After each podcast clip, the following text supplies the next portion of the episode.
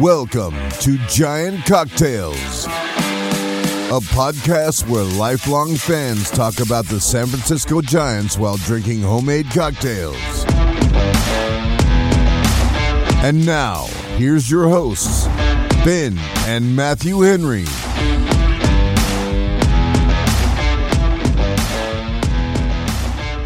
Welcome back to another episode of Giant Cocktails. I am your host, Ben Henry, alongside my brother, Arson Henry. I mean, I mean, Ar- Matthew Judge. I mean, damn it. I mean, Jon Heyman. No! I mean, Matthew Henry. I want to call you. I want to call you stupid head Matthew Henry because I'm just really. I'm just like ugh. I'm just ugh. Yeah, I, I, Stupid I didn't head. do anything. Direct your anger at Farhan and Jon Heyman. You know, not not Yeah. me. I think I think Jon Heyman is the biggest villain here. I, I think so Yeah, yeah. Like I, I you know, because he took us to a high, man. He took us to a high that Mhm. that like like I mean, there was my marriage and birth of the kids, and then right And- below and- that was hearing the Aaron Judge sign. That was a great seven minutes of my life, man. the seven minute. Yeah, the seven minutes that Aaron Judge was a giant. Yeah, yeah. And I'm not even sure if the, Oh, the, the second birth of my kid will even like rival that. To be honest, know- you know, the first time it's exciting. The second time, Aaron Judge might be a little bit more exciting than that. I think. Yeah, yeah. The Dodgers and Padre fans on Twitter really had a good, good laugh at that. I'm They sure. enjoyed that very much. I'm sure. Yeah. And they're always going to enjoy it now, you know, because Aaron didn't sign with the Giants. He went back to the Yankees, which which we all kind of knew was was going to happen. Like we knew that that was the strong likelihood. Oh yeah, you know, you say But- but that. yesterday- you say that. like, yeah, we knew, but but we were, at least I, was really like starting to believe that the. oh Giants yeah, no, I don't think it was just you, Matthew. I don't think it was just you. It was me also. Which is saying I'll- a I'll lot. expl- I'll explain. It is saying a lot. I'll explain that a little bit later in the show when when it becomes relevant. But uh, it was me. It was it was it was all of us. And I think you know I think even the Giants organization and some of the Giants players were starting to feel that way. And it's all because it turns out Aaron Judge is a dark master of misdirection. Like you know he's not he's not the arch villain in this case. Like i think i think the arch villains in this case are jon heyman who's just sort of like i don't know he's he's not like the arch villain but he's this extra evil guy that's added that's like he's like the foil you know? I think the arch villain in here was hal steinbrenner and i think he actually got got right? Unfortunately is that we were collateral damage you know? You know we we got used like a dirty sock and and it was you know and it was aaron judge that was doing it to us. And and we were into it until we realized what was happening and, and what role we were playing. And now it's kind of like man i hope you don't pull a hammy or whatever right? Like but anyway. All right, we, we, we can talk about how that. are you doing? How are you doing? Uh, otherwise how's the family? What's the weather like? Oh, I should ask them. I, I don't I don't know. I've been I've been like I've been my my my and I'm okay except my my Twitter thumb is a little sore Oh, today. yeah. Like you know, and um, I, you know I had to actually switch to my to my other thumb. You know, I my backup thumb. Mm-hmm. To to refresh the Twitter page, uh, and there's actually like a Yeah. line right down my phone from how Yeah. many times I was refreshing Twitter. so you know, other than that, I'm I'm okay. I'm all right. Wow. You know, as you know, like I don't I once upon a time I was on the Twitter all the time. But but like that was a decade ago and, and I don't I don't go on the Twitter anymore. But I was on the Twitter yesterday. You were. You made some rare appearances. I did. And uh, you know, it, it, was fun. It was fun. I, I don't I don't I don't usually like it there, especially now that it's got that musky odor, you know, like I it's it's not it's not a place I really want to be, but um but yeah, it was it was always all happening there. But so you're saying you've ignored the family. As one You does know, when you know as one your does, team is about to sign the okay. you know biggest free agent in the history Okay. of the game. Okay. Right. Uh, Matthew, I got a question for you. Okay. Um, who is your favorite pickleball player, and why? Oh, I think I'm gonna have to go with Norma Jean down at the community rec center, because that woman plays like like with a vengeance, man. Like like she doesn't take prisoners, and and you got to respect that in an eighty year old woman.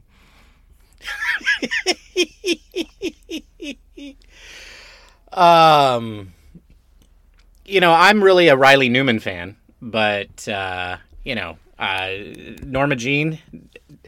I think it's what we just learned here, though, Matthew, is, is you don't offer pickleball at the Y. We've been talking about it. You got to they, they have to play at the local rec center. We, we've been talking about it. We we have um we have a little bit of space that we could convert into pickleball courts, and we've been talking about it, um, and and probably will. Uh, but yeah, we, we haven't done it yet. So no, you can't play Yeah. pickleball at my Y, and uh, Yeah. and I think we're Y- you know poor for it. You know, yeah, you know what I love about pickleball? is that an old guy like you can play? Yeah, it's the American curling.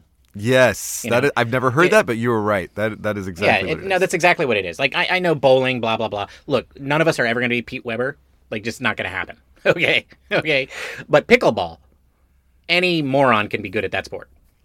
And uh, and I kind of feel that same way about curling. Look, I know there's skill in both of these things, and it's all about you know, it's all about the spin. You you know, in both, right? Yeah.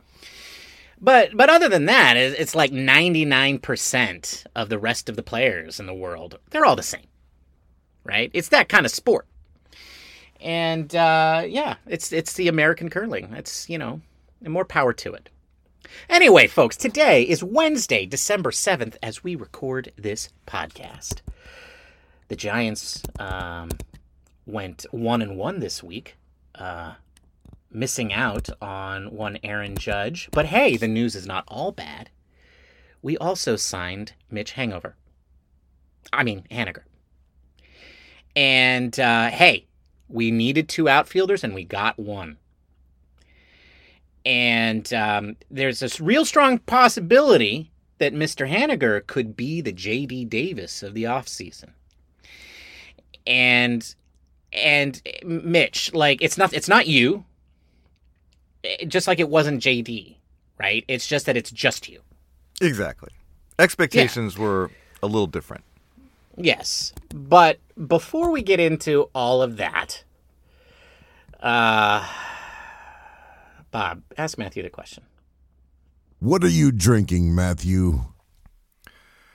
I think this would have been a very different cocktail had Aaron Judge signed uh, with the Giants. I was going to create some wonderful cocktail to celebrate Mr. Judge and his eminent arrival in San Francisco.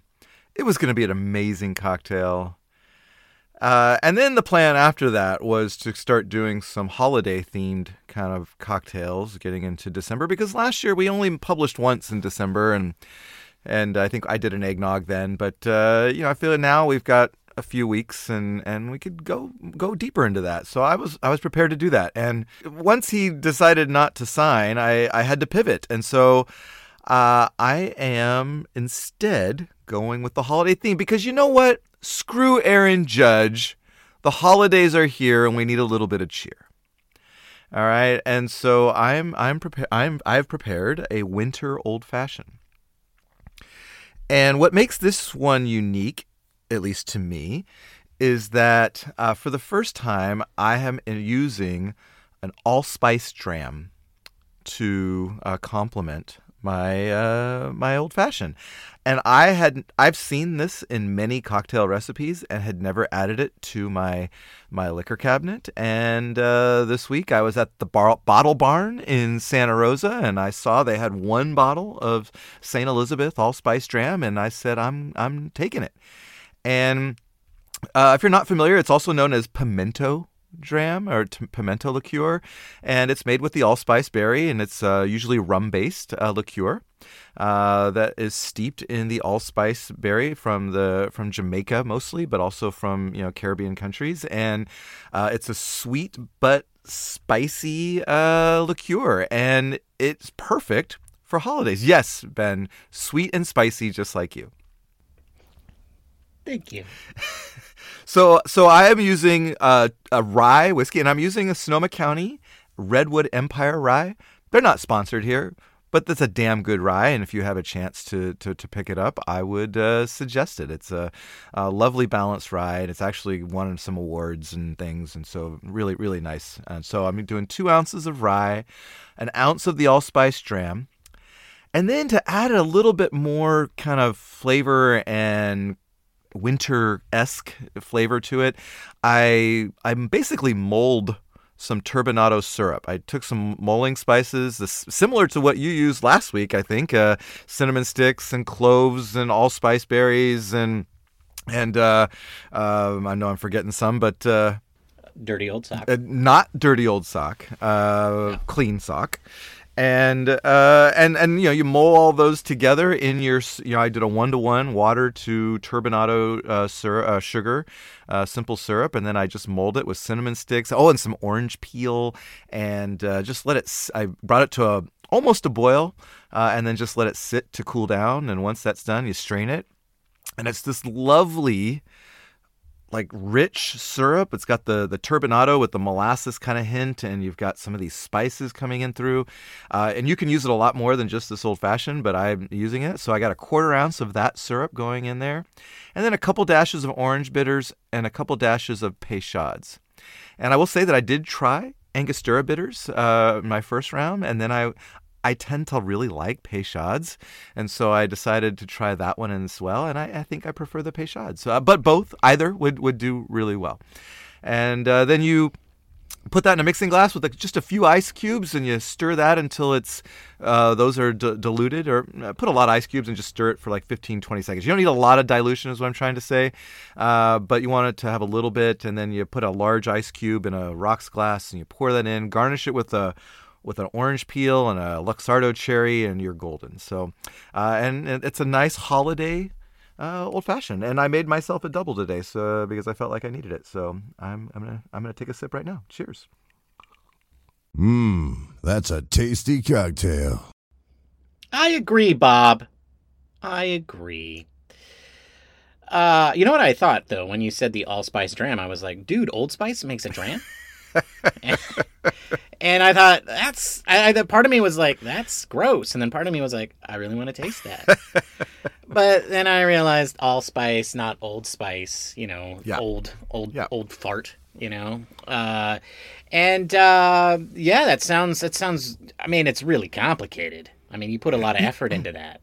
And uh, for the holidays, you. though, you, you gotta, you gotta yeah. kick it up a notch. And really, the only thing was that was was mulling the your own simple syrup. I mean, that was yeah. that was the the part that took took half an Fair hour. Took half an hour. You know, I mean, it, it, wasn't that long. Yeah, yeah. I made, I made, I mean, I made some cinnamon syrup for a different cocktail that I had to do this morning for a, a different thing, different part of my life. Well, anyway, Bob, hit me. What are you drinking, Ben? You know, Bob, um, I've I've been, you know, look, as we know, um, I've been doing this gimmick for a while, right? I've been I've been cranking out the planters punches uh, to to in, in in in sort of like preparation for one Aaron Judge signing with the San Francisco Giants. I said that I was going to make them until he became a San Francisco Giant, and um, you know uh, and and I heard a lot of you were were really excited about this. You were like really into the planters punches, and you kind of wanted them to keep going. And I bet you're now kind of excited, right? Because you think, oh, that's all Ben's going to do from now on, and and that was obviously a lie. Because even though we all know that I'm a big believer in commitment, you know, I am not committing to anything that has anything to do with a man who clearly thinks so little of us. So, I instead, uh, well, you know, I also had another cocktail that I was going to drink today too, because as I said at the beginning of the show, I actually started to believe that that this was a distinct possibility that Aaron Judge could become a San Francisco Giant. And I said I had two cocktails ready. Well, I lied, folks. I lied. I had one cocktail ready. I had the celebratory cocktail. And I could have come on this show and I could have just made that cocktail and given you all some other, you know, story about its background because I do that all the time. I just wing stuff on this show all the time. Shocking. And and and uh, but you know, I didn't feel like that was fair to me cuz it is all about me. And I thought, "You know what? No. I'm not going to give that man any more attention. But you know what? I'm also I just it's been a roller coaster, people. I should have stayed off the Twitter, right? You know, the Twitter is really what did me in. Like everybody was in a frenzy there, you know? And Yeah, uh and I just didn't have it in me. So today, Matthew, I present to you and all of our fine listeners the I literally don't even give a f- anymore cocktail. All And right. Here's here's the recipe. You go to your bar. You look in there, you just grab a bottle that you're pretty sure is a hard liquor. Okay. Then with your other hand, you grab another bottle that you're pretty sure is a liqueur. Okay. You pull both of those out. You take a coin, you flip it. If it's heads, you grab a lemon. If it's lime, if it's if it's tails, you grab a lime. Um, and then you get some simple syrup. Okay. You put all of those ingredients into a mixing glass. Maybe you cut the lime, maybe you cut the lemon, maybe you squeeze it in, maybe you just leave the lemon in there. I don't care. Okay? You put in that with a bunch of ice and then you take you take Angostura bitters cuz it's the best and I I don't know how anybody could think differently. Okay? and you shake in, I don't know. You just keep shaking. However bitter you are in the moment, you just keep shaking. Okay? and and then you you put all that on ice and you shake it until it's super cold okay you crack that sucker open you pour it into a cocktail glass and then you get some bubbles i i, I don't care I, but they the bottom shelf bubbles, right? Like I'm talking La Marca Prosecco, or you know, uh, I don't know, some wine from grapes that Matthew grew in his backyard. I don't know. At least they're from Sonoma and and you put that on top and uh, you know there you go there it is I, I give you the i literally don't even give a f- anymore and interestingly enough it comes out a, a wonderfully colored orange and uh, how does it taste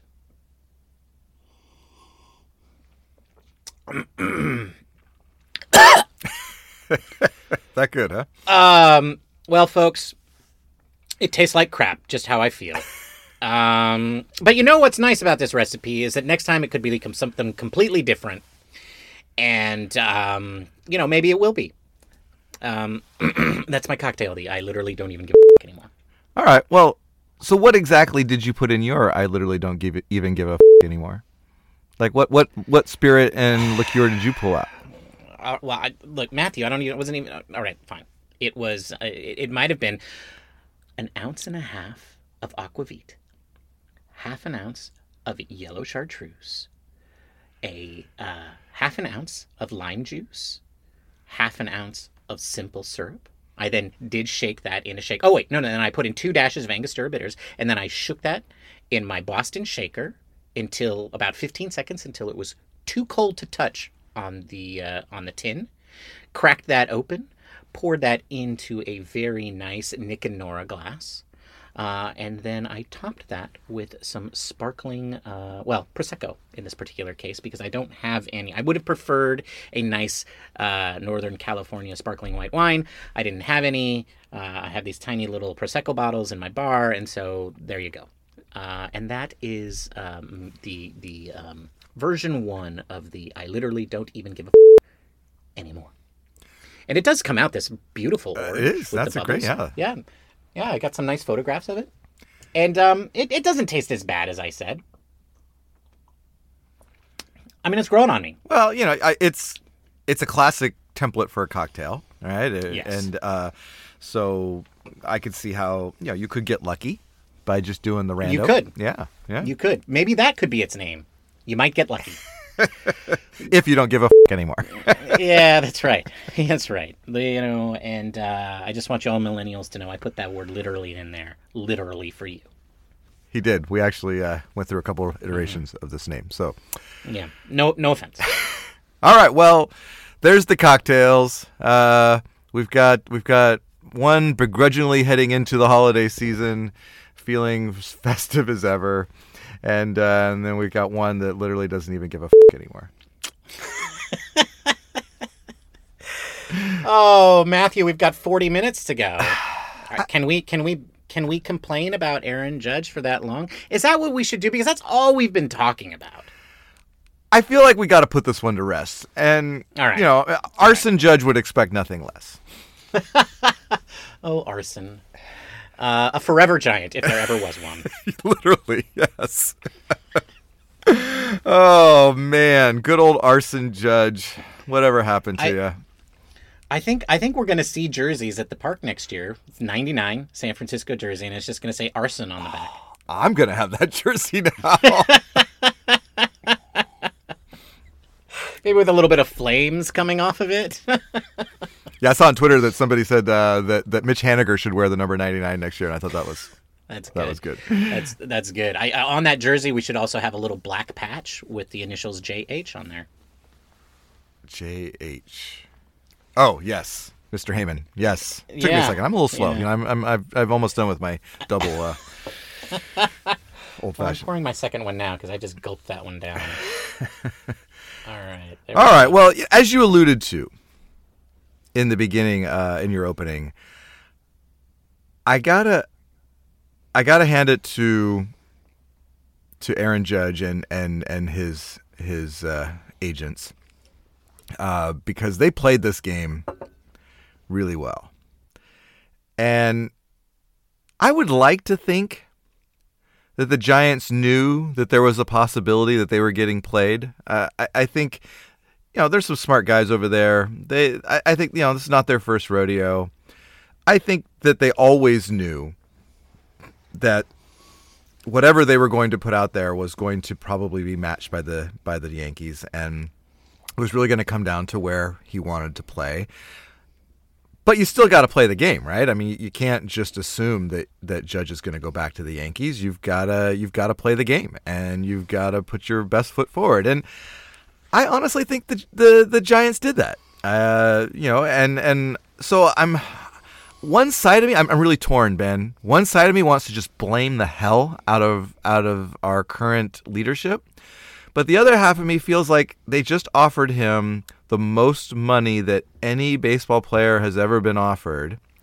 And uh, he chose to go back to the team that you know that he grew up in. And you know could be a legend in you know um, when it's all said and done and so I, I you know I, I feel like there's we, we got to kind of at least look at that reality and, and, and at least understand that um, it wasn't all um, wasn't all the, the, the Giants' fault. Um, however, I do feel like they got played. Like that that video. In retrospect, boy, that was Oh, that was here to see spend some time with friends and family video. yeah. Because you know, generally when Film- somebody filmed by his filmed by his wife and then the fact that he walked straight up to the camera and did the and wink, winked. like and and the other thing that I, was, I got to thinking was that when somebody leaks a video like that you find out pretty quickly who took the video because they want credit right i mean they want their their five minutes of fame and Yeah. and nobody ever took credit for that Mrs. Judge didn't want credit. I I don't know that it was her. I don't know that it was her. Okay, I don't know. it was her agent's But, I mean, it- it, was his agent's assistant i think is what it or was some. yeah Yeah, yeah, i- yes. It was yes. Um, yeah, I'm just I'm just joking when I say that. Um, well, I think there's a lot of things to unpack here. I, I- I think I think you know one is is why was this the right choice for Aaron Judge, right? The the second thing is is why did Aaron Judge play this the way he played it? And then number three is is did the Giants do everything that they could have to to win this um, this this bidding war? And um, and then what does that mean? And then there's also the fourth question, which is really the most important question for us, is like where do we go from here? And what does it mean about you know everything else? And Eh, eh, which which also is, I think speaks to you know should this regime be fired? I don't think the regime should just let me start right there. I don't think the regime should be fired because one guy didn't sign with you. Okay. I think everybody who listens to this show knows how I felt about this and how I feel about it. I think this pushes this regime one step closer to being on the bubble, to losing the, the fan base entirely. And and if the season plays out the way I really see a likely scenario of it playing out, then then they then it, I they will have lost me, right? Um, if they don't sign the right people for opening day, then they will have lost me. And the only way they could win me back is by winning baseball games. And I think if they don't win enough baseball games by July, then I will be there with my pitchfork. And I think I've already told you, Matthew, I've got a special one with these wide, wide uh, tines on it. Yeah. Uh, are they are they tines when it's a pitchfork? Sure. Okay, they got these wide tines so you can fit a lot of heads on one Yeah, pitchfork. I, I, I'm sure you can get Yeah. that on Amazon, right? Yeah, yeah. Uh, well, I had mine specially made. Of course you uh, did, but yeah. sure, yeah, you can get it on Amazon. Like, uh, you know how I roll. Uh, but anyway, so I, I think there's a lot of things to talk about here. But I, I think you know, I, I- I think that the easiest thing to say is why was this the right choice for Aaron Judge?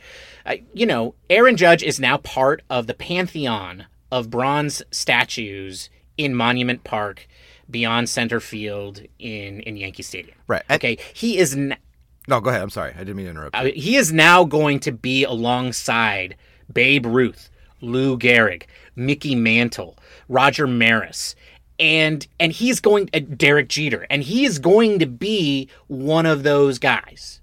Okay, and I don't know, and, you know, and he will have spent his entire career with the New York Yankees, and I don't, I don't know, like if there's anything bigger than that than making your mark in baseball okay, uh, to put your name alongside those guys. And that's going to happen regardless of how the rest of his career goes, right? He's not a surefire Hall of Famer yet. I mean, he probably is, but like if he really tanks these next nine years, he might not be.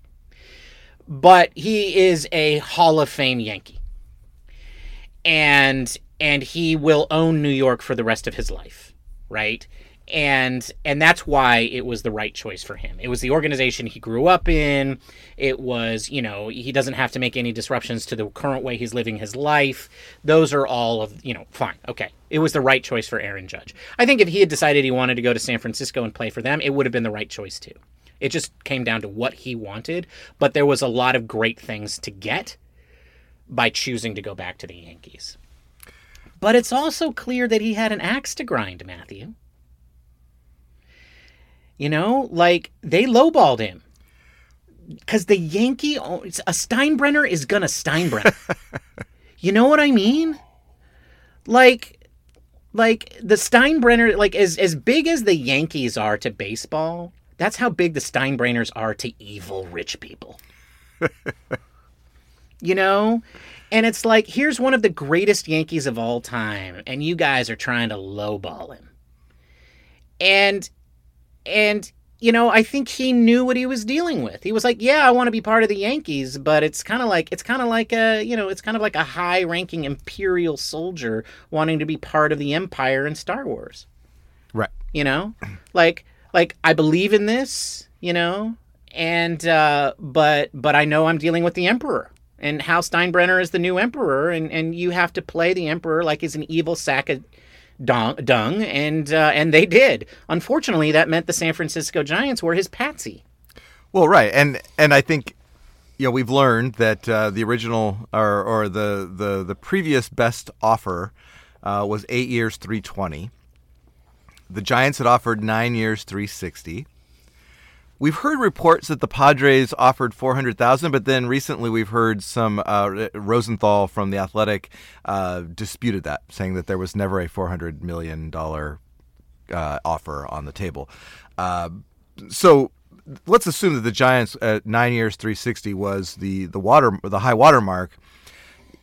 That's what you know. So uh, according to multiple reports, you know, Judge called up Hal Steinbrenner and said, you know, I had a conversation with him. Hal Steinbrenner says, "Do you want to be a Yankee?" And he says, "Yes, but I've got nine years, three sixty on the table." And so Steinbrenner okayed another year with another 40 million and that's what got him that. So the Giants earned Aaron Judge another 40 million dollars. And that's how you do it, right? I mean, I you can't blame the guy for going out there. I mean, it's not his problem that the Giants need a star and need someone to, to anchor their their offense. I mean, he it's it, instead he just used that to his advantage to get the best possible offer he could from the Yankees and good good for him, right? Yeah. And he really convinced them that he was willing to sign with the Giants. And maybe he was. You know, maybe he really was willing to sign with the Giants. Like if the Yankees weren't going to come to bat, if the Yankees were going to stay at eight years or whatever, maybe he would feel like that was just one. You know, that was the straw that broke the camel's back, and he would be happy to have taken the Giants offer. You know, I, I, I guess that I bet that's probably what he would have done. If the Yankees had said no, our best offer is already on the table, he probably would have taken the Giants offer. So you know, because at the end of the day, he was doing what he needed to do to get the best offer he could from a management that he knows very well and that his agents know very well. Yeah. He played them perfectly. And I think that's really important to, for everybody to remember. We're all bitter, we're all angry, we're all maybe feeling like we got used. The people that lost out on this gambit of getting this extra money was not the Giants right? The Giants now have 360 million dollars that that they're that they were planning on spending that they now have to spend. Okay? At the end of the day, the Yankees are spending 146 million dollars more on Aaron Judge than they had planned at the beginning of this season. They're the ones that are paying all of that money. Um, and and Aaron Judge did what he needed to do to squeeze what he needed to squeeze out of a Steinbrenner. And so when I look at it from mm-hmm. that angle, like I'm like, okay, yeah, like okay, maybe I was a bit extreme at the show, beginning of the show, when I said the whole thing about the dirty sock, and yeah, that was probably just you know I probably may have said that for laughs, and it was pretty funny in my IMHO.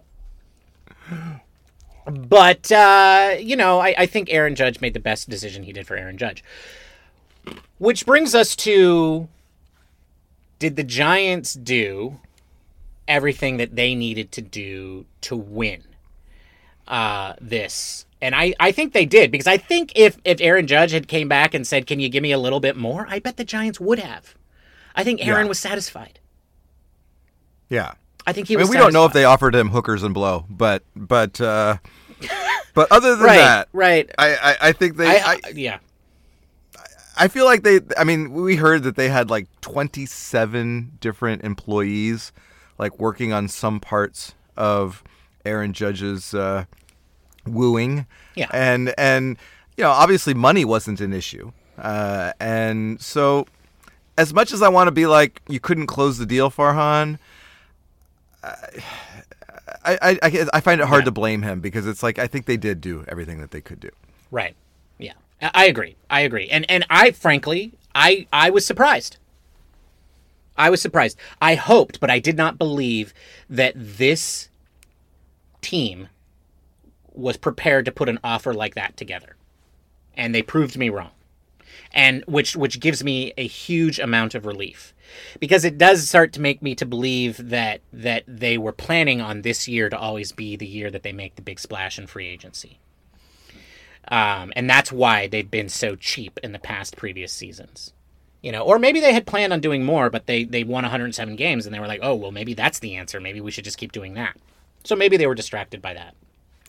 Right. But it does give me a little bit of hope that they are prepared to spend big money on on free agents because you need to overspend to get the top of the market. Well and and i think you know the the, the agent for the best available uh, players going forward is is one um, Scott Boras. Scott Boras. And, and you know what? Thank God. well, Scott well, Boras. God for that. He, you know, his yeah, it was interesting. His press conference at the winter meetings was probably more attended than most players. Uh, because I think right. writers know that he's he's the one, right? He's the guy, and he's the agent to to Correa, Carlos Correa, who is now right. should be the the the Giants' number one target, and uh, he's also the agent to Brandon Nimmo, who now that we mm-hmm. don't have Judge, uh, could be fit. another great fit for the for the Giants. And so, yeah. And his comments were funny because somebody had asked him about about the Giants, and and his comment was something to the effect of, uh, "The key to the Golden Gate is far, hand, and wide," and and and okay. so nice I, I yeah Scott and and Boras can yeah he can turn a phrase. He, you know he he's he's a guy that, that I think enjoys being in front of the media. Uh, and but he's not wrong and and he knows it. And I kind of like him kind of throwing the gauntlet down and being like we know Farhan that you have to spend some money. Yeah. And yeah well and he and you brought up well you brought up a good point on on Twitter yesterday in your one day on Twitter uh, about how that perhaps the Giants wouldn't be in this situation if maybe they had uh, I don't know signed a free agent last year, and and so right now our backs are against the wall, and everybody Yep. knows it. And so what does that mean? That means that the Giants, if they want one of the top free agents, are probably going to have to overpay. Yeah. If there wasn't a San Francisco tax on Major League Baseball players, there is now. Yeah, but but also though on the flip side, do you know what happens when you overpay for a really good baseball player? You get them? Exactly, you get a really good baseball player. Yeah, and, and that's why I said thank God it's Scott Boras. Because because Scott Boras is like the player agent equivalent of, of a Steinbrenner. He's he's pure money. He's Yeah. pure evil. he doesn't care about your sentimentality and where players No. should be and all No, that. No, he doesn't care about where you grew up or or which team, you know, brought you to the major leagues or or the pantheon. He's like, you know, I don't care about any of that crap. You know, Aaron Judge, when your bronze statue is going to be up in Monument Park, you're going to be dead. right? And it's like, you know, what are you going to do with that when you're dead? Okay, Which is kind of what I was thinking Well, you too. know- but you know, Yeah, you know what you can do? You know what you can do with with money when you're alive? You can spend it. Right? You can, you know, your carbon footprint can be so big, but you can plant so many trees to offset it, even though science says that might not actually do what you think it does. And and feel good about it and not guilty about it. You can fly all over the world and, and just grow all the kind of trees you want. And and the world is your oyster when you have all that money. The world ain't anything when you're dead and you got a bronze statue. A plaque. It's not even a statue, it's a plaque. Uh, you know, that's Scott Boras for you. So thank God, right? At least at least these guys have an agent who's just going to be like, just give me the most money. Just give me the most money and we'll sign here. Right. Uh, and so maybe it's a good sign that Scott Boras is the agent because the Giants should be able to outspend everybody at this point. Right? Well, yeah, Because they got zero players. No offense, Mitch Haniger. They got zero players and 360 mil to spend. one of the interesting things is you know so Carlos Correa is is uh, the next best player, and some would argue should have been like maybe the number one target all along.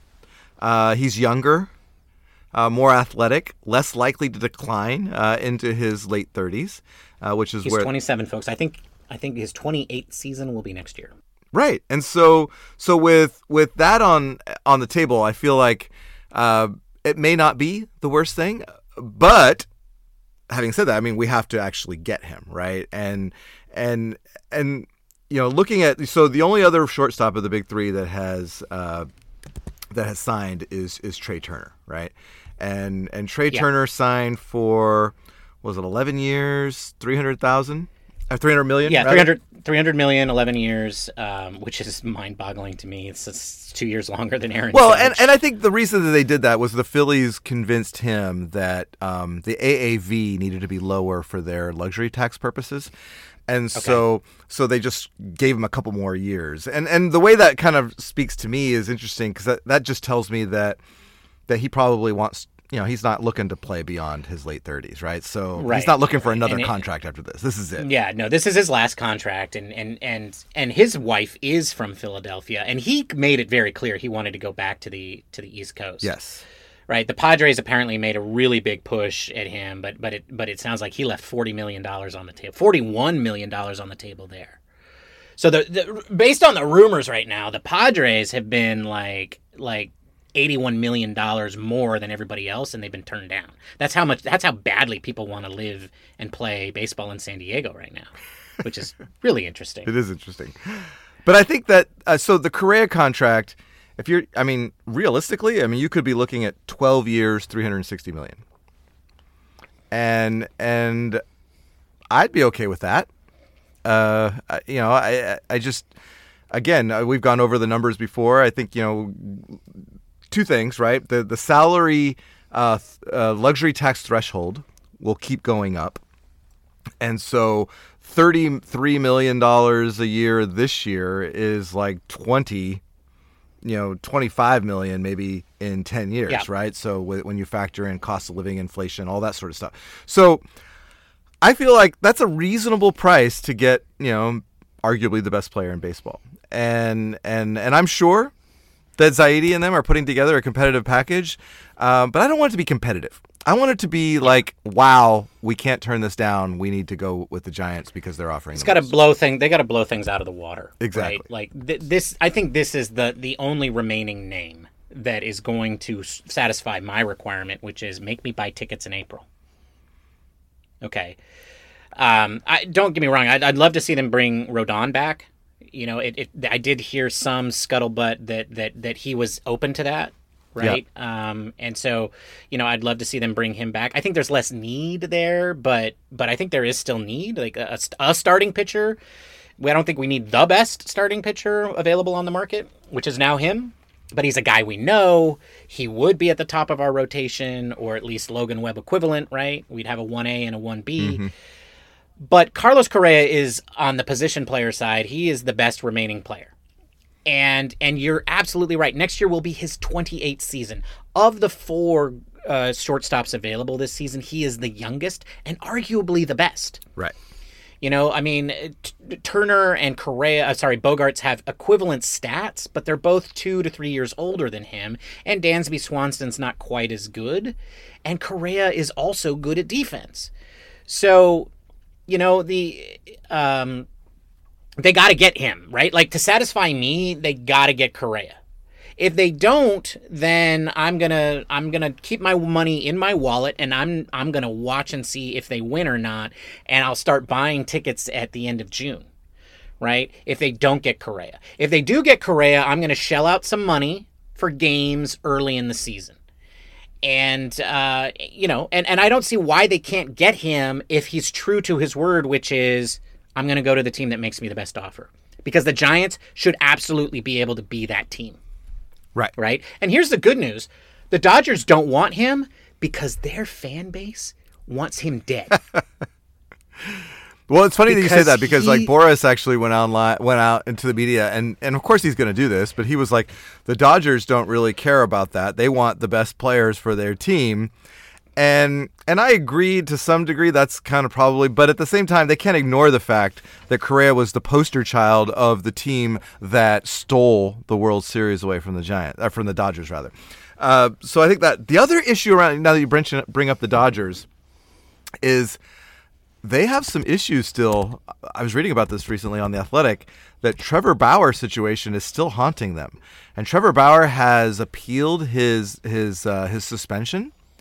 And if he wins that appeal, the Dodgers will have to pay back in back pay, including taxes on the competitive balance tax, in excess of a mil- a hundred million dollars. And so that's kind of hamstringing them right now into making a big offer on the other free agents because they have to kind of account for this other hundred million dollars that they might have to pay uh, because of the Trevor Bauer situation. Which really sucks because if because if there was anything where I ever be on the side of the Dodgers, it's between Trevor Bauer and the Dodgers. I, I I mean I would I I'm rooting for the Dodgers in that one. Yeah. I mean because you know uh, on the other hand, don't sign a holes, and everybody knew that guy was an a hole. Everybody knew it. Good good point. Everybody knew he was an a hole. Yeah. Uh, we didn't know he was that kind of. We didn't. We didn't know he was weird. But I mean, you kind of knew he was weird. You know. Yeah. And uh, and and and they and they put him on their team anyway. So you know maybe if Scott Boras is like, oh, all they care about is the best players. Well, maybe they don't so much anymore. Because you know, look where that got him. Uh, yeah. So you know, I um. I, I, that's interesting, and I, but I also don't think the Dodger the Dodger fans don't want Correa. They don't want him, and uh, and Scott Boras is going to Scott Boras. But look, at the end of the day, you know, I'd love. I mean, the Dodgers probably aren't going to do this because they do want the Giants to spend top dollar. But you know, if there was ever a time for the Dodgers to stand up and be good good citizens and not think about how they can screw over the Giants, it would be here. You know, Right. they could stand up and just say, "We don't want him." No. Well, and and you know, interestingly, last year the Rangers signed uh, Corey Seager and uh, and Semien uh, to uh, big contracts, right? And and it was kind of a surprise, came out of right field. But the thing that they had in common is that they were both Scott Boras clients. Uh, and this year, Carlos Correa and Brandon Nimmo are both Scott Boras clients. so in my mind, I feel like the Giants could pivot quite nicely to sign both Correa and Nimmo, uh, therefore solidifying their outfield and bringing in the best available free agent uh, on the market. And so that I mean that sounds simple because I feel like just offer them the freaking money uh, and overpay if you have to. Um, but we've seen that that you know obviously the players have a choice in where they go and and so I'm not sure but I feel like that's still uh, obviously it's still a possibility because they're unsigned. Matthew, if the Giants get Correa and Nimmo, you and I are going to opening day on my dime. Oh, you heard it here, folks. All right, don't let him wimp out of this. Whether we buy it directly from the Giants or on the secondary market. All right, we're going. Not nosebleeds and, either, though, right? Right? You know. Like... No, God, God, what? No. I'm just, I'm just checking. All right. God, I know our listeners sit. Our listeners sit up there. We're not gonna. oh. We're not gonna. I'm just kidding, folks. I'm just kidding. It's a joke. This is a comedy show. This is primarily a comedy show. Yes, you're a joke. Okay, I get it. And I am. I have finished my second cocktail, and I'm now just drinking the remnants of my sparkly. Oh, you have. Like it's a clear, clear photo, uh, yeah, glass. Yeah, now. yeah, yeah, yeah. So you know, I love you, millennials. It's fine. Um, that's very. That's, uh, you know what? I was I was watching some stats, Matthew. That that that the that the Gen X generation is like the smallest. And again, I saw this on a YouTube video, so that probably means it's not true. But the Gen X generation is one of the, if not the smallest American generation by percentage in the history of our country. Really? Yes, like we barely exist which is horrible because we did we built so much of the internet after Al Gore invented it. we built so much of it which is like now how the world is controlled and like you know like uh, anyway i really apologize for that. But like the millennials are huge right? Because they're an echo of the boomers who were the biggest generation by percentage of population um, in the history of the uh, of the us and the millennials are, are almost as big and so uh, the point is, Matthew, that um, well, I don't remember what my point is. I'm, I'm drunk. the, the, the, point yeah. is that I'm going to drink more of my prosecco. All right, all right. You you do that. I'm. I feel like we should be done talking about Judge and all of that. Let's talk about the newest giant. No, we're never going to talk about Aaron Judge again. Again. No need. Uh, well, okay, okay, okay. Until opening day, because like opening day, we play the Yankees in New York. Right. Yeah, I, I really wish it had been in San Francisco. Oh God. That would have been because then we would have gone well, opening day on been... my dime. Like if if if that was the case, because uh, yeah, it would have been it would have been better to be in the city of whichever one he spurned. Yes. Yes. Right. In this case, it's in New York, so it doesn't really matter. But yeah. Yeah. All right. All right. Maybe well, he'll so... pull his maybe he'll pull his hammy in that in that series. I would never wish an injury on somebody though. That's horrible. That is horrible. But maybe he will. Maybe he will. Who knows? Uh, all right. Knows? Well, so, so, speaking of injuries and and not wishing, so the Giants signed uh, right before we, you know, the day of, we were all expecting the Aaron Judge signing. They signed one Mitch Haniger, or as you uh, put it in the opening, Mitch Hangover. And uh, I think he was only disappointing because he wasn't Aaron Judge. But in reality, that's a pretty good signing, don't you think? Oh, it's a very good signing. Uh, he he is. Well, first of all, I think he's one of those guys. Well, he played in Seattle, so nobody knows who he is. That's the first part of it, right? So bonus there. Um, you know, he is uh, he's 31 years old, so he kind of fits the the old Giants regime model, which is veteran player. Yeah. You know, Brian Sabean always loved his veteran players and uh, but but he also you know he gets on base really well. He uh, he's got excellent power although he didn't hit for great power last year. He's kind of up and down with his power. Well he's had some and, weird uh, injuries and, and well that's the other thing. That's the other thing. He gets hurt a lot and we know how farhan zaidi loves his injured players. Huh? well I mean, he loves those guys. To me, he's a little bit like Brandon Belt in that case, like some l- unlucky type injuries. The guy, one of his major injuries in his career was a ruptured testicle. How does one get a ruptured testicle? You ask. I'm glad you asked. No, I didn't. I didn't. I didn't. Ask. I think you None asked. Of us are asking. Yeah, I think you asked. None of us. No, we're not asking. Okay, None of us well, I'm going to tell you. Like there are people. Listen, no, no, stop. Listen, there are people yelling at their car radio or at their phone. Foul ball to the groin. The world around. Okay, foul ball to the groin. Okay, that's how it happened. And he blows out his microphone. I did blow out my microphone. Sorry about that. I, uh, if you're listening to this on headphones, I apologize.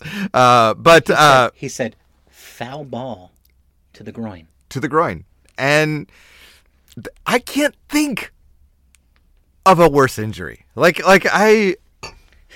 I, I I'm squirming So in my seat mean as I think about this injury. Uh, yeah, we're all squirming. We're all squirming. Like, uh, some people might have just crashed their car just now. Like, uh, what? What is your point? That My point Farhan is, it was like, kind oh, of a that's a really bad injury. Like it's not like it's not like like he has like weak uh, knees or you know like things, and then he had a groin in- or uh, another injury later in the year that they kind of attribute or this year that I think they attributed to maybe a remnant of the the groin injury. So. I- think the Giants are banking, obviously, on the fact that these were fluke injuries and that uh, that he will remain healthy, because when he's been healthy, he's been very, very good. And the interesting thing about, and not interesting, uh, the the good thing about Mitch Haniger is that he is a guy that you can play uh, every day. He uh, has he's not a platoon. He's, he's not a platoon guy. not a platoon guy, which is important because we need less platoon guys. I think we can all agree, right, Giants fans, that we need less platoon guys. And Mitch Haniger fits that bill. He's got a 118 career uh, uh, weighted runs, runs created plus against right-handers, uh, and uh, and and he's a he's a solid defender in the outfield not spectacular, but solid. And so he fits the bill in a lot of ways uh, and is one piece that we needed. Uh, won't certainly kind of, I think, be the, the, the solution to our problems, but definitely part of the solution. yeah, I'm sorry. I'm still thinking about that foul ball. Um, I'm sure he is too. He You know, it just- it- it wakes just- up in the middle of the just- night just thinking made about me- that foul it- ball. Folks, folks, those of you who have who have uh, have have boys and young men playing the game, make sure they're wearing their safety equipment at all times. Yes, yes. Little league coaches, Anyway, make sure, uh, make sure. No, I mean he's he's a great signing. He is a great signing. Like I, I he he really is a good fit. He is not an Aaron Judge replacement. You know, I, I think the hope was that he would be an Aaron Judge uh, uh, Complement, uh, accompaniment. Yeah. Yeah, a, a complement, and then and and they would, you know, and then boom, the Giants would be done with their their outfield needs. Um, you know, there's a lot to be excited about here, right? There there is. He is a good signing, and um, and I think he's going to do a lot of great things. Uh, you know, assuming he uh, he's wearing his safety equipment or he's avoiding foul balls. Um, you know, I mean, I think I think what you know, strangely, what we have learned from Brandon Belt is that there are people like this in the world, Matthew that just can't seem to like catch a break. And so let's hope that Mitch Haniger's not a Brandon Belt in that in that scenario, right? In that Right. Or Jimmy way. Garoppolo. Right. Yeah. uh, ex- exactly, exactly. That's my biggest complaint with Jimmy G. He, like, what's the problem with Jimmy G? Got hurt too much. Exactly. You know uh and uh and then that's you know I, I think even brandon belt you know like just got hurt too many times. Just you know always and always at the wrong time you know? Um so let's hope that that's not the same for Haniger. i think Haniger is one of those players that when he's on the field and when he's healthy he is a great player a great everyday player. And and he does rate better at, as a defensive player which we need better defense in the outfield. So this is one more guy who keeps who keeps uh, Joc in the DH role rather than playing in the outfield. And uh, and so in that way he's a good signing. So so yeah, I, I there's a lot to be excited about Haniger. He is a good first step. Again, remember as I said, we just don't want him to be the only step that the Giants take towards improving their team this offseason. Um, although are we ready to segue to another thing now? Or Well, do we just real quickly though? I, I want to one last caveat uh, or reason to like this Mitch Haniger signing is that you're right. It does push further Joc Pederson into that DH role, which the Giants feel is the best. And, and you know, his defense last year proved uh, that Jock is probably better suited at the DH role. And as a left handed DH primarily, what that does is effectively spell the end of Tommy La Stella's career with the Giants. You're smiling there. I see a little smirk. Stop it. Stop it. Stop it. I don't. I mean. Okay, this is a fan show. Thank God. All right. You know what? I don't know the man. I don't know any of his family. I'm sure he's a nice they're guy. all fine people. Yeah, yeah. He's a Fine nice gentleman. guy. But thank God. Worst signing possibly in San Francisco Giants history. And that was your first signing, Farhan Zaidi, mastermind. Um, you know, I, I, uh, thank God, thank God. But anyway, Matthew, we might have already found our Aaron Judge replacement. Because Are you talking about we Blake Sabol? I am talking about the one and only Blake Sabol. We were supposed to get two outfielders this offseason, and we've got Sabol and Haniger. Just Done. like we thought. Check. Yes. Check. I mean, I, I, I am, I, I have this vision of Farhan Zaidi in his, in his bathroom after he's taken his shower. He's just wearing a towel. It's all steamy in there, and he's looking at himself, and he's dancing, and he's all like, he draws a little square on the steamy mirror, and then he just puts a check mark in it, and he's like, check. Outfielders acquired. Save 360 million of somebody else's money. Now, our listeners might be wondering who the hell is Blake Sabol. they might be Matthew because, I was know wondering that when is. I when I saw the transaction going through. Uh, so so the today was the Rule Five draft, uh, which uh, for those of you who aren't familiar means that you know every year the Giants have to protect. I think if you've been in the minor leagues for more than three or four years, I want to say four years. Yeah, basically, it's you've been a minor leaguer for a super long time, and you haven't had your chance at the majors yet. Yes. So, th- Right. so the Giants will you'll protect players from the Rule Five draft by placing them on your 40 man roster. Those who aren't, who are the- eligible to be drafted, are now eligible for the Rule Five draft. Right. In the old days, these were the kinds of players that the New York Yankees would stock up in their minor leagues and then just relegate to um, to to to just poverty for the rest of their lives. Uh, and never getting them shot a shot at the big leagues just so that other teams couldn't have them. That's the legacy of the New York Yankees. Um, and so they created the Rule Five draft so that these poor saps would at least get a shot at the majors.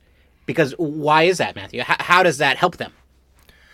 Well, it helps. Uh, so if you are left, How does it help the player?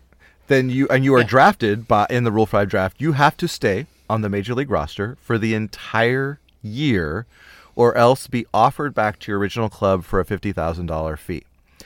And uh, and so it is rare for a Rule 5 uh, draftee to stick with their team for the entire year. It is pretty common for players to return to the team that they were on, uh, particularly if you're a position player, because it's much harder for a position player. Those are valuable spots.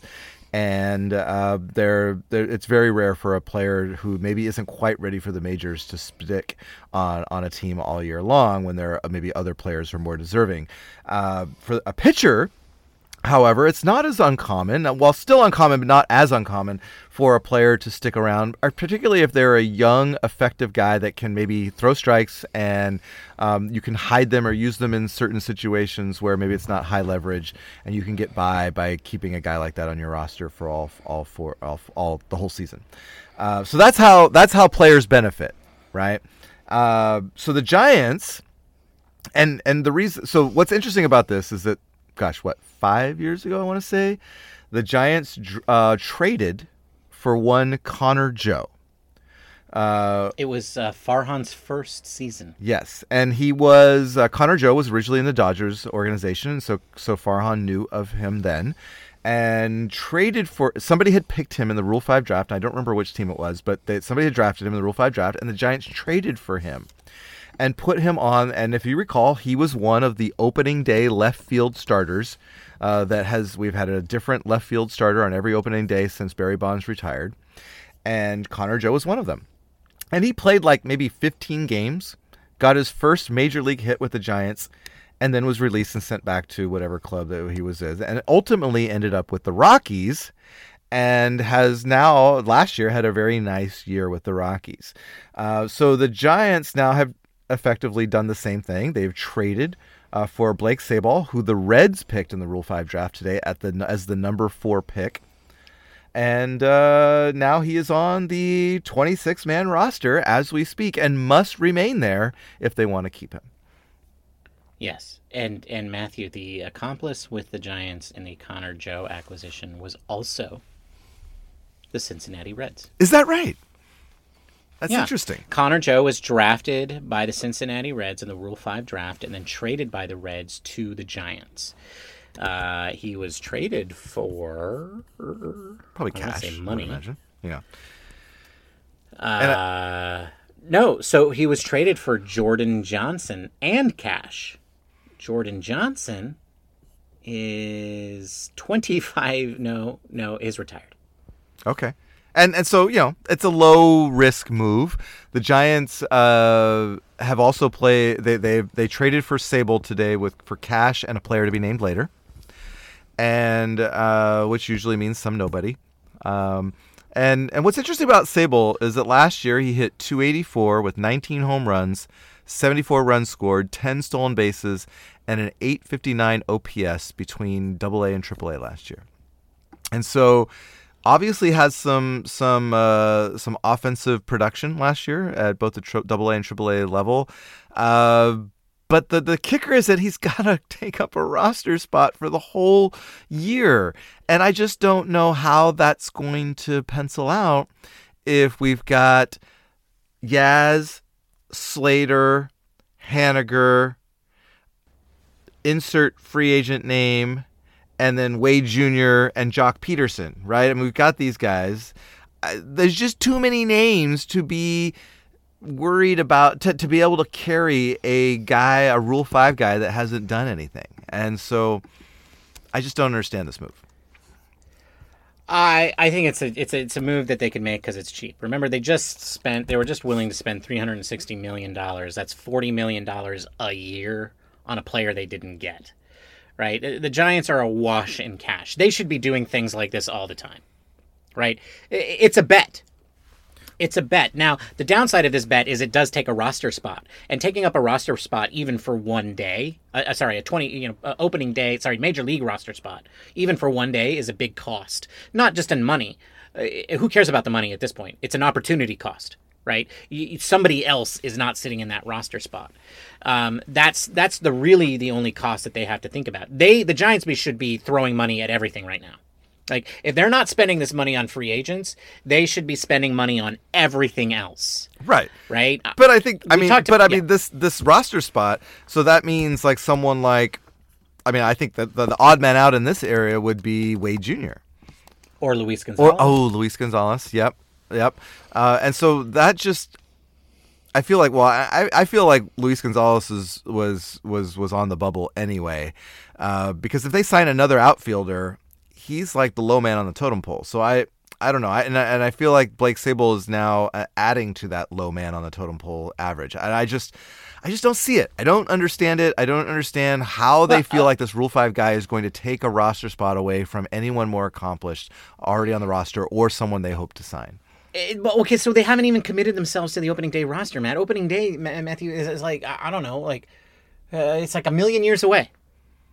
They they have all of spring training to figure this out. They can send him back at any time, right? They- In fact, I, my question is, why didn't they draft more Rule Five guys? Yeah. Why didn't they just keep drafting until there were no guys left? and bring them all to spring training.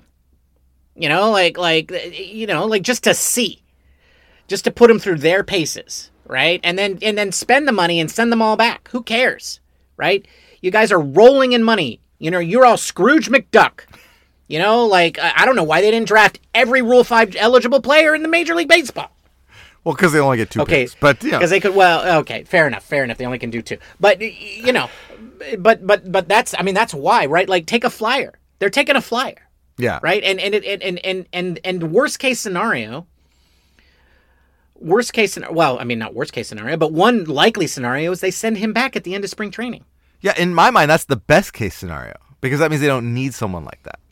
Right, but they've also spent the whole time. Well, no, in your mind, the best case scenario is not drafting him at all. The what Okay, I'm saying fair, is yeah. at, at least you draft him, and you get all of spring training to evaluate him in your organization, and uh, and and at the end of spring training, if, if he's not if he's not clearly better, a better option than LaMonte, LaMonte Wade Jr. and Luis Gonzalez, then you send him back. And and what does it cost you? Fifty grand. Okay. All right. You know, that makes sense to me. I might, which, what, yeah, which is why didn't they do it twice? All right. All right. They- They're cheap bastards for not having done it twice. Well, maybe there wasn't anyone that they felt like could compete for their for certain players. yeah, I mean that's fair. That's that's fair. That's fair. All right. Well, maybe. So, uh, and then we're running out of time, but I do want to say, uh, so for a team that's ranked like 16th or 17th in the major leagues in their minor league system, the the Giants actually lost eight minor leaguers in the minor league portion of the Rule Five draft uh, this week. This blows my mind. How, like everybody thinks that the Giants have like bottom half minor league organization. How do they lose eight guys in the Rule Five draft? Yeah, I, it just uh, it is mind boggling, and but I, I feel like the pundits maybe don't know as much as they think they know. Yeah, it, it could be that the people who are ranking the minor league systems are not as well. They clearly disagree. Yeah. they disagree with the people running Major League Baseball teams. You know, Right. I, I would like to believe that the people running the Major League Baseball teams are better than the people writing about Major League Baseball teams. I would hope so. Yeah. But you know, hey, look, we let writers decide who goes into the Hall of Fame. oh wait, they screw that up pretty badly too, don't they? They do. Yeah, good point. Uh, so so I just I yeah I mean eight players lost. I, I mean they weren't they weren't household names. They weren't guys that you probably even heard of.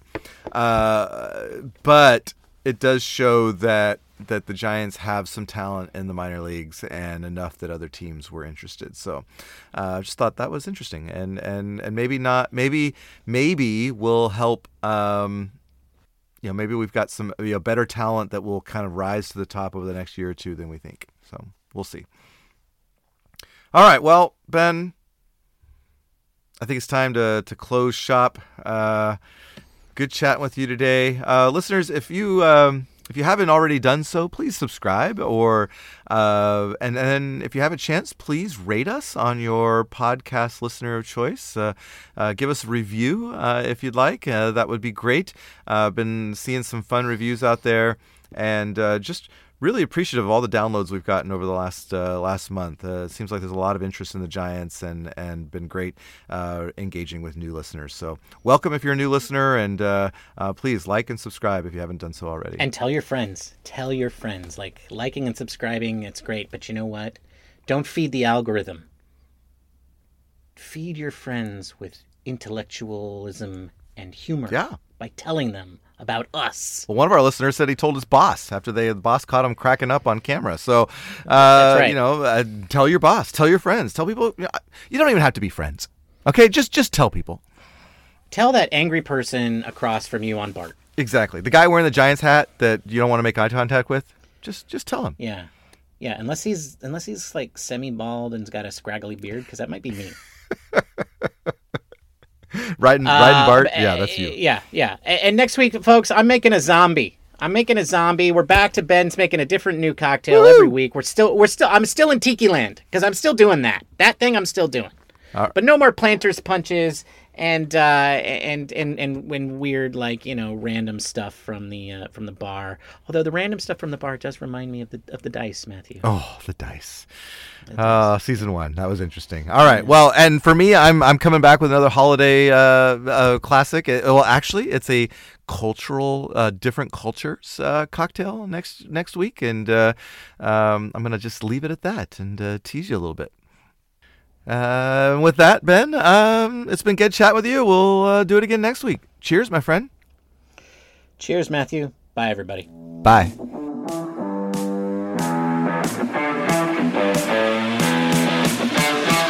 Join us next time for the Giant Cocktails Podcast. Until then, bottoms up.